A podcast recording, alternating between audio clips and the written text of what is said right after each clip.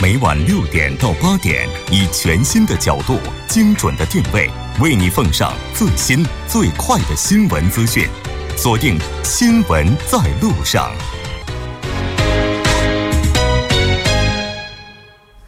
好的，欢迎回来。那稍后依然为您带来我们今天的新闻放大镜。之前还是广告时间，广告过后马上回来。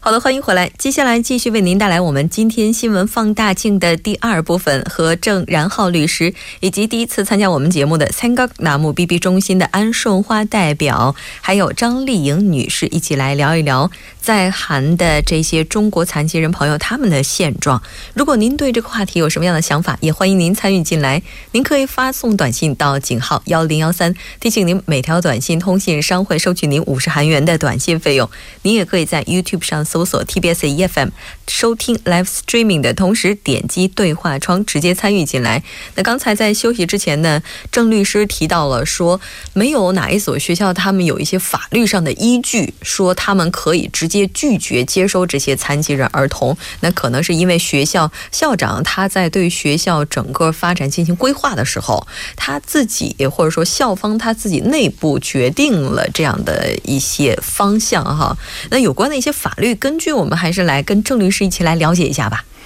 呃，目前这个在韩国外国人的残疾人证啊，嗯，说一定的条件下可以拿到，哦，是可以拿到，哦就原来我们这个韩国障碍人福利法，嗯，这个是纯粹这个给韩国障碍人提供一个这个残疾人证，啊，但是后来。呃，我们这个跟外国朋友啊这交流频繁了、很多外国人来韩国工作，这样的我们也不得不修改这种规定。但是现在这个《障碍人福利法》三十二条之二有这么个规定啊，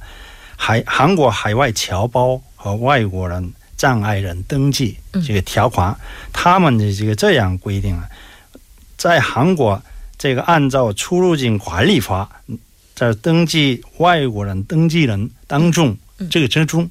有这个永久权的这个签证啊，啊，有这么个这么个人呢可以登记享，受，哎但是这个我们韩国大概这个三十来韩国三十六种签证嗯，三十六种签证当中啊，只有一种永久权，哦所以这个现在放宽的还不多。啊啊，但是目前这个我们韩国情况来看呢，这是 F five、F 五啊，这签证的可以登记。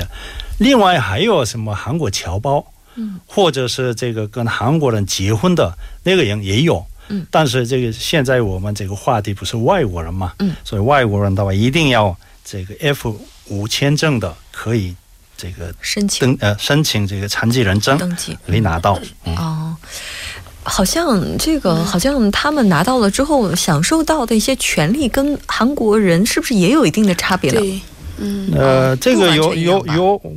不是完全一样的，嗯但是这个福利政策本身的有差异嘛，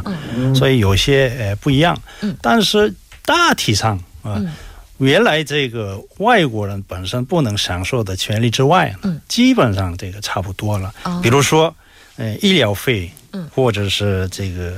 子女教育费嗯补贴。或者是汽车这交通方面的有些补贴，嗯，呃，或者是这个盲犬盲犬训练需要导吗？啊盲犬盲人就需要嘛，嗯，这时候盲犬训这个训练的一些费用，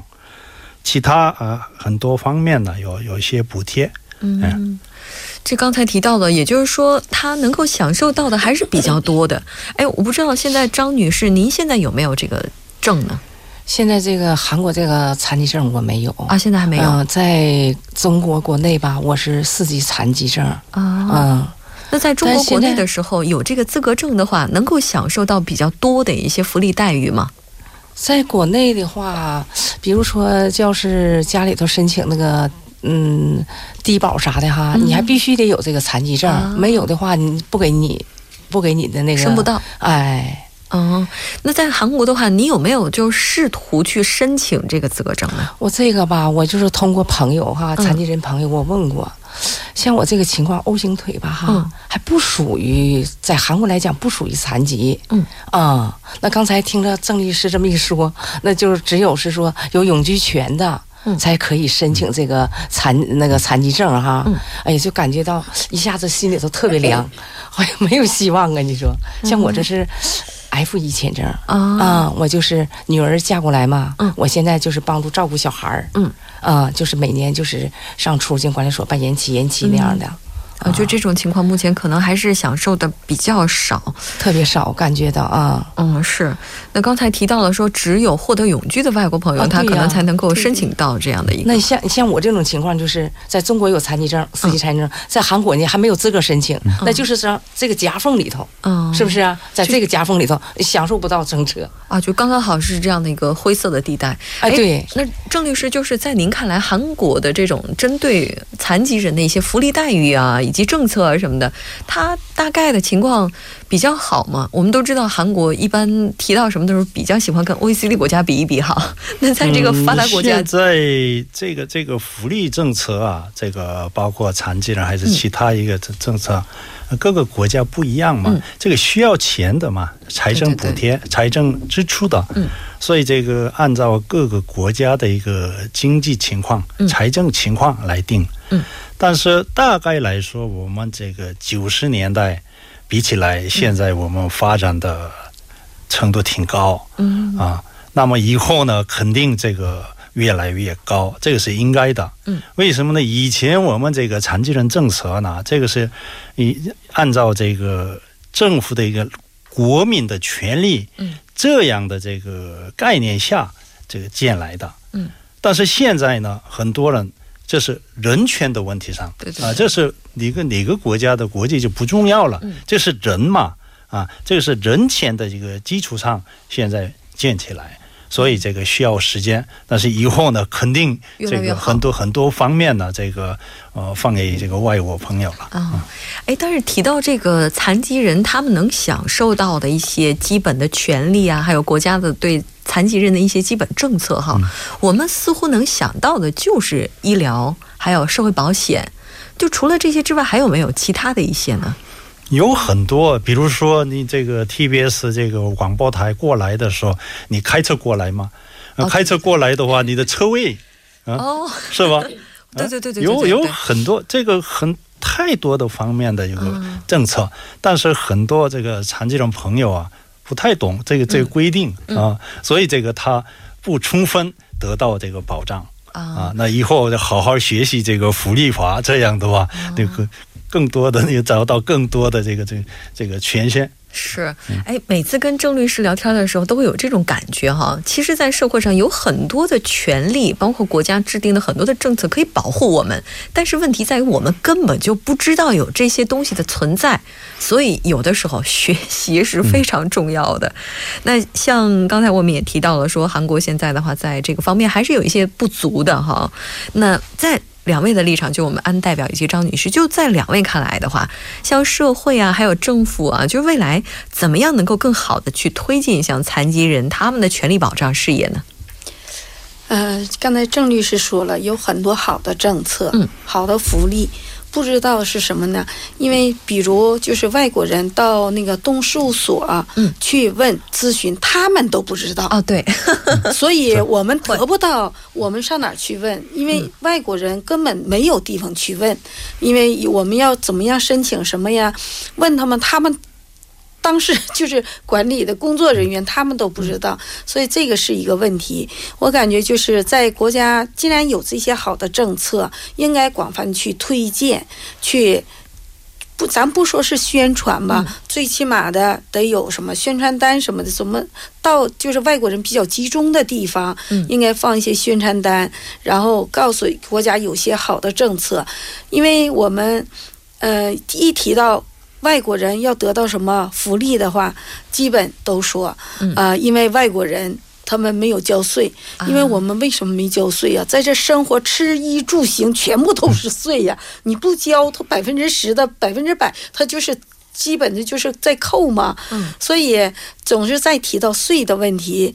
其实，呃，长期居住的，比如像 F 五签证永住呢，是得到的待遇；嗯像通胞签证 F 四也是跟永住没有什么区别嗯的。比如说像 F 二签证，这都是长期居住的签证。对这些签证呢，应该福利待遇呢，我感觉应该跟韩国人是一样的。哦，现在这个 F 二就是配偶的话对，他们也是不享受没有残疾人待遇的对嗯，啊，只有 F 五有。只有 F 五有。我们听听张女士怎么说。那这方面，我真是希望就是韩国政府吧，嗯，你像刚才盛律师讲的这些，嗯，你像作为残疾人的我来讲，这我真的不知道，哦，真的，我这些您真第一真次知真道不知道啊、嗯那么我就通过这个节目，我就想哈，韩国政府能不能就是多多就是给就是这些外国残疾人们来传授这些那个国家的政策呀，多多普及，是不是？你最最起码我们就是享受不到那个啥，最起码我们还能知道吧？最起码能知道。你现在一问，真是我 是什么都不知道，不知道。嗯，所以您来韩国多久了呢？哎呀，韩国八年了呗。可您这八年期间就没有享受过一次韩国对没于有残疾人的福没利有，哦。嗯哎，今天参加这个节目吧，真的挺好的。呃认识了郑律师，啊认识郑律师，现在现呃在现知在道我这么们多这么多的 啊这方面我的们知，我们韩国这个现在总统选举这个过程中嘛，嗯现在有这个好多这个候选人，嗯，提倡现在我们的这个残疾人一个障碍人福利法里面有实行等级制，哦，韩国残疾人是一级到六级，六级呃，这个一级到六级这个等级制嘛，他们这个提倡，嗯，一定要废除这个等级制，哦，废除，废除。原来他们这个规定这个等级制的时候，当时的他们有道理的啊、为什么呢？残疾人的情况不一样嘛对，按照那个等级提供这个福利不一样，嗯啊，道理了。但是这个我们实行了十多年的这个过程中啊，发现，一残疾人的残疾人的一个残疾程度啊，完全不一样。嗯啊，虽然你是几级几级几级，那这这个是这个这个不对了，为什么呢？在外边啊，就是他是几级残疾人，嗯，但是得到的福利不充分，啊，所以这个我们干脆这个废除这个等级制，嗯，然后这个我们福利部和保健福利部，他们来这个按照残疾人的情况来定哦，重、中、轻，有这个三这个三个阶段，或者是其他方法。嗯，所以这个我们政府也是意识到这个福利政策有所漏洞，嗯还是有所不对的地方，嗯啊，那么所以这个我们慢慢慢慢在这改善的过程中啊，可能这个这样制度可能健全。啊对那需要时间。这个我们很多残疾人朋友经常这个提意见，这样的话，这样的这个时间对就很快了。要多提意见，因为多提是意见的话，才能够让有关方听到，他嗯们才能够去改变目前的这种现状哈。对，像他那个残疾等级什么取消呢？那个是，呃假如要是呃健康，嗯，健康保险公司他们来负责嘛，因为我家呃孩子我我家孩子前一段时间，嗯、进行了等级重新评的，嗯这是呃五年，因为头一次是两年一次要检查，然后这次呢是五年又检查，然后特别麻烦。麻烦的是什么呢？头一次领孩子去跟大夫咨询，嗯商谈，商谈之后，然后再重新约时间，嗯然后跟那个专家还要进行评，评完之后，过一段时间还要去求结果，就嗯说还要跟那个大夫咨询，然后才能拿到结果，哦这程序太复杂了，太复杂了，要简化，对，要紧，这个而意且见呢要，提。嗯 所以我说，我家孩子呢，你说像身体残疾的时候呢，像有可能过一段时间做一下物理治疗，有可能有好的转变，但他智商这个问题。永远不会好，为什么还要这样这么麻烦？他就有点类似于劳民伤财了，对呀、哎呀，特别麻烦。所以拿到那个东事务所的通知之后，哎呀，我说我还要去吗？我那我不要这个证行不行？其实这样每一次去测试的话，对孩子来讲都是一种伤害，对呀、他不会特完别全不严懂。格。嗯现在就是呃不让父母在跟前儿。嗯然后呢，就是那个老师跟孩子直接谈一，对一而且总是有一些压力的去问，嗯因为啥呢？看他到底会到什么程度。嗯这个就是无形当中的一种压力了。那么我们刚才提到的这种情况是现在韩国的这种残疾人等级啊，包括他提供的一些福利待遇啊，而且我们刚才也提到了，有这个 F 五签证的人可能能够享受一些福利待遇，但是还有另外的一个人群，我觉得今天在这里我们一定要说一下，就是外国劳动者，对就是他们是外国人，他们拿的签证肯定不是永居，对但是对对他们是在韩国这块土地上，在从事经济活动的过程当中变成了残疾人。哎，像这个方面的话，他们其实没有办法成功维权的案例是很多的。像这种情是况，我觉案得郑律师例应该案例会案例挺多、啊，接触这样的来韩国工作的这个外国劳动者啊，呃，大概八十年代开始，嗯逐渐多起来。对这以前我们也是劳动者出国外嗯工作，这个，但像是这个八十年代以后，很多外国这个朋友来韩国工作，嗯，这个期间他们主要工作在这个工厂上的工作嘛，嗯所以他受各种各样对的一工个伤在工伤啊、嗯受伤了。但是这个当时我们韩国法律规定还没有意识到出现这种情况，是吧？这是我们这个工人呢，是韩国的工人，嗯在韩国工作，但是嗯、呃外国这个朋友来韩国工作，他制定的时候没想象过的东西，所以这个刚开始的时候有些问题。啊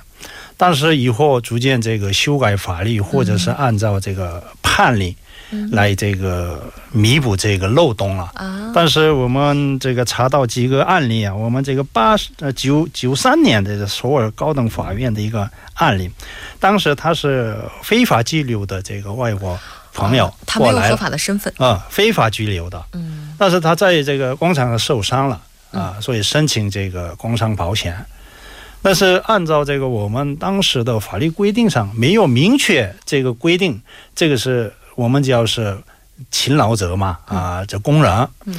工人的身份是韩国人、外国人，还没有明确的规定，嗯，所以这个第一审呢、当时哎，这是外国人嘛啊，这个是这个法律规定的是勤劳者、工人就是韩国人，嗯，呃，这么个解释，但是这个首尔高等法院这没有这样的限定啊，也可以解释所有的这个工人，他不管国际是哪个国家就不一样了，这就没问题了。所以这个他第一次这个判了，他是受这个可以拿到工补伤偿。工伤保障以后啊，以后好多的这个判例已经定了。嗯如如果他来韩国，他虽然这个他非法拘留也无所谓，嗯那他是这个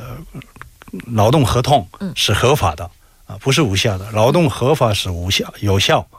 按照这个那个受伤呃工伤的时候，你拿到这个工伤补贴，嗯啊，各种各样的待遇跟韩国这个工人差不多啊，也就是说，现在的话，那作为工人，特别是因工伤而这个成为残疾人的朋友，在韩国，哪怕他没有 F 五签证，也是可以维权的，是啊，没关系，这这哪哪种签证是无所谓只要是工伤。啊，工伤保险。那今天跟两位、跟三位嘉宾一起在聊天的过程当中，相信大家也了解了很多跟残疾人有关的一些法律知识。对对对我觉得对于很多的朋友来嗯讲，应该也是比较有启发的。那应该要了解相关的法律知识，这样你才能够用这些东西来保护自己。同时呢，我们也期待像刚才郑律师提到的这样，新一届的韩国政府能够倾听更多人的声音，能够对相关的一些法律条款进行修嗯正，不要让所有的伤害变成重复的伤害。对对。这也是对残疾朋友最大的帮助了。嗯那在最后的话，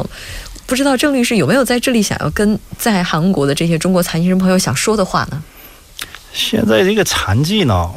我们所有的人呢，也是现在的残疾人。啊这个我听人说过哈，这就是现在的残疾人的有人残疾，以前我们残疾人，我感觉啊是跟我们不一样，有差差异的人呐、嗯啊，有这么个感觉。但是现在的你刚才我这个开始的时候提到的这个各种残疾的种类啊，嗯你看看你的精神状态，你真的健康吗？脑 残，你有你有问题的，你这这是精神残疾啊！以前我们说是肢体呀、还是这个智力呀、还是视力呀、是听力，你这个这个就是残疾规定了。但是现在残疾的总范围不这样了。现在韩国这个五千万人口当中啊，已经这个登记残疾的是二百五十万人，嗯百分之二十是已经这个登记残疾人证的啊。那么其中还没有大概百分之十还没登记，啊他不登记，呃韩国人也哎呀，这个算了嗯拿着残疾人证这个不好说啊。但是这个我们官方的推定大概百分之十，这样的话，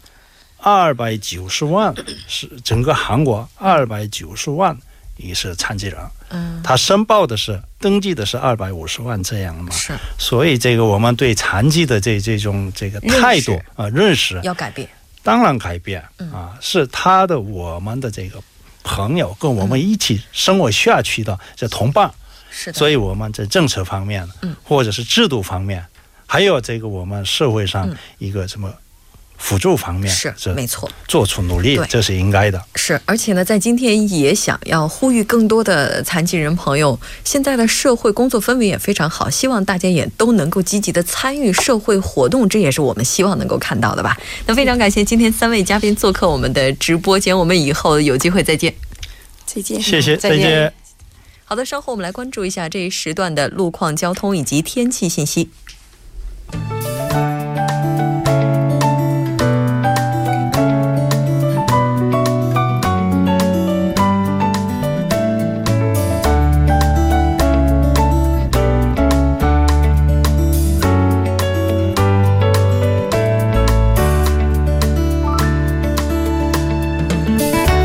现在是晚上七点五十三分，这里是由尹月为大家带来今天节目最后一段的首尔市交通及天气情况。我们还是继续关注下路面的一些突发状况。那目前在光化门广场有宣传全韩国残障人士废除差别等级的游行活动，那还请您参考路路段计划出行方向。在东部干线道路奉恩桥到三城桥方向有交通事故，那目前二车道是停滞状态。在七牌路崇礼门到延川桥方向，因交通事故，那一车道是停止的，提醒您提前变道。在彭塘水西路城南方向，青潭大桥南侧到探川一桥，因故障车辆二车道为停滞状态。在小公路的汇贤十字路口到中央邮政局方向的故障车辆呢，已经被工作人员处理，交通恢复正常。最后一个是在京釜高速公路首尔方向。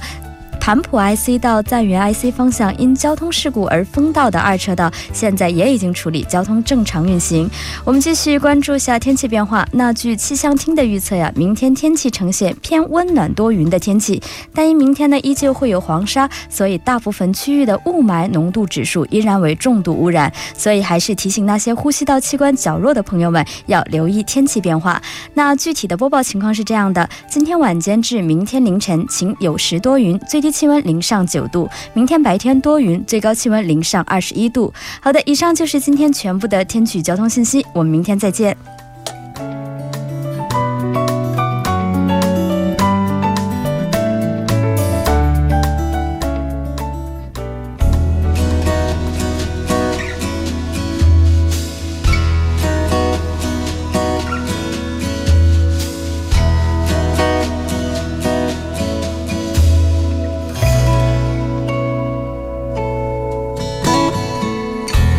好的，到这里我们今天新闻在路上两小时的节目马上就要接近尾声了。最后，依然为您送上我们今天的感动一刻。那今天要给大家讲一个别人家警察叔叔的故事了。在炎炎夏日，一位女司机突然被警察给截了下来。警察问她：“